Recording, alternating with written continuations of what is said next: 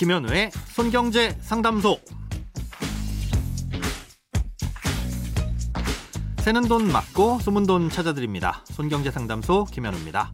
저축, 보험, 대출, 연금, 투자까지 돈에 관련된 고민이라면 무엇이든 맡겨주세요. 오직 당신만을 위한 맞춤 상담. 먼저 오늘 사연 만나봅니다.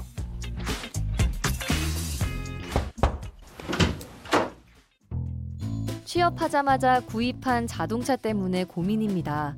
원래는 국산차를 생각했었는데 신차를 신청하면 일 년은 기다려야 된다고 해서 비슷한 가격으로 중고 외제차를 사게 됐습니다. 육십 개월 할부로 매월 팔십만 원 정도를 내고 있는데 지금 제 월급으로 할부금을 못 낼 정도는 아니지만 대신 저축을 못하고 생활비를 다 쓰고 나면 남는 게 없습니다. 제 스스로 돈을 벌고 좋은 차를 탄다는 게 뿌듯하면서도 남는 돈이 없으니 불안하기도 합니다. 차를 팔고 싼 차를 살까 생각도 해봤지만 왠지 감당 못하고 파는 것 같이 보일 것 같고 어차피 그 돈이 그 돈인 것 같다는 생각도 들어서 내키질 않습니다. 어떻게 하는 게 맞는 걸까요? 결론부터 말씀드리자면 차를 파시는 걸 권해드리고 싶습니다. 음, 지금 차를 팔고 대신 좀 더 싼 차를 사면 뭐 그 돈이 그 돈일 것 같다고 하셨지만 될 수 있으면 아예 차를 사시지 않는 걸 추천합니다. 일반적으로 자동차를 사게 되면 저축을 하는데 굉장히 방해가 됩니다.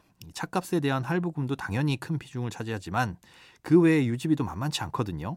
유지비라고 하면 기름값뿐만 아니라 매년 내야 하는 보험료와 세금, 또 간간이 들어가는 이 차량 정비 비용도 당연히 포함해야 되는데요. 이 중에서 보험료는 차가 비쌀수록 보험료도 올라가기도 하지만 만 서른 세가 되기 전까지는 사고가 전혀 없더라도 아주 비싸게 책정됩니다. 차량 할부금으로 유추해보자면 일 년 보험료가 못해도 이백만 원은 훌쩍 넘어갈 것 같은데요. 그러면 보험료와 할부금만 합해도 월 백만 원입니다. 사연에 써주신 것처럼 혼자 벌어서 혼자 쓰는 상황에서는 뭐 딱히 별 문제 없이 생활이 되겠으나 나중에 결혼을 하거나 집을 마련하거나 분명 여러 가지로 큰돈 들어갈 일이 생길 텐데 저축을 전혀 못하고 있다면 적어도 오 년 동안은 미래를 준비하지 못한다는 뜻이죠. 중간에 소득이 늘어날 수도 있지만 늘어난 소득만으로 저축을 하는 건 부족할 수밖에 없습니다. 감당 못하고 파는 것처럼 바라볼 것 같은 남들의 시선이 걱정되신다라고 했으나 잘못된 선택을 바로잡는 용기 있는 모습이 더 멋져 보이지 않을까 싶네요. 그런데 지금 갖고 계신 차를 그냥 파는 게 생각보다 복잡할 수 있습니다. 얼핏 생각하기론 차를 팔면 내고 있던 할부금도 안 내도 될 것 같지만 이 차를 판 돈이 얼마가 되느냐에 따라서 달라질 수 있습니다. 남아있는 할부금보다 차가 만약에 더 싸게 팔리게 되면 그 차액을 추가로 갚아야 됩니다. 예를 들어서 남은 할부금은 삼천만 원인데 이 차를 팔았을 때 받을 수 있는 돈이 이천팔백만 원이라면 부족한 이백만 원은 따로 준비를 해서 갚아야 된다는 뜻이죠. 또 차량의 저당권이 설정되어 있는지, 또 그 차를 사가는 사람이 뭐 대출을 받을지 여부에 따라서 할부금을 전액 갚아야 되는 시점이 좀 달라질 수는 있지만 원칙은 차를 팔 때 부족한 차액이 생기면 그만큼 갚아야 된다는 겁니다. 일단 기본적인 순서를 알려드리자면 이 할부금을 내고 있는 금융사에 전화하셔서 지금 당장 다 갚으려면 총 얼마를 내야 하는지 확인을 해보셔야 되고요. 그 다음엔 현재 차를 팔면 얼마를 받을 수 있는지 대략적인 시세를 알아보셔야 됩니다. 이건 요즘 스마트폰 어플리케이션으로도 알아볼 수 있으니까 참고를 하시면 되겠고요. 문제는 실제로 할부 잔액보다 차 판 돈이 적을 경우인데요. 그러면 차액은 미리 준비되어 있어야 됩니다.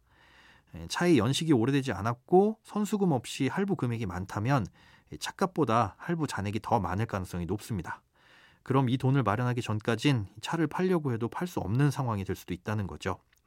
그러면 어떻게든 다른 소비를 줄이고 저축을 해서 이 돈을 마련하기 전까진 차량 할부금의 족쇄에서 벗어날 수가 없게 됩니다.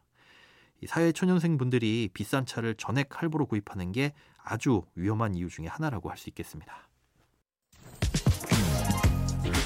크고 작은 돈 걱정 혼자 끙끙 앓지 마시고 아이엠비씨 닷컴 손경제상담소 홈페이지에 사연 남겨주세요. 검색창에 손경제상담소를 검색하시면 쉽게 들어오실 수 있습니다. 여러분의 통장이 활짝 오는 그날까지 일대일 맞춤 상담은 계속됩니다. 돈 모으는 습관 손경제상담소, 내일도 새는 돈 막고 숨은 돈 찾아드릴게요.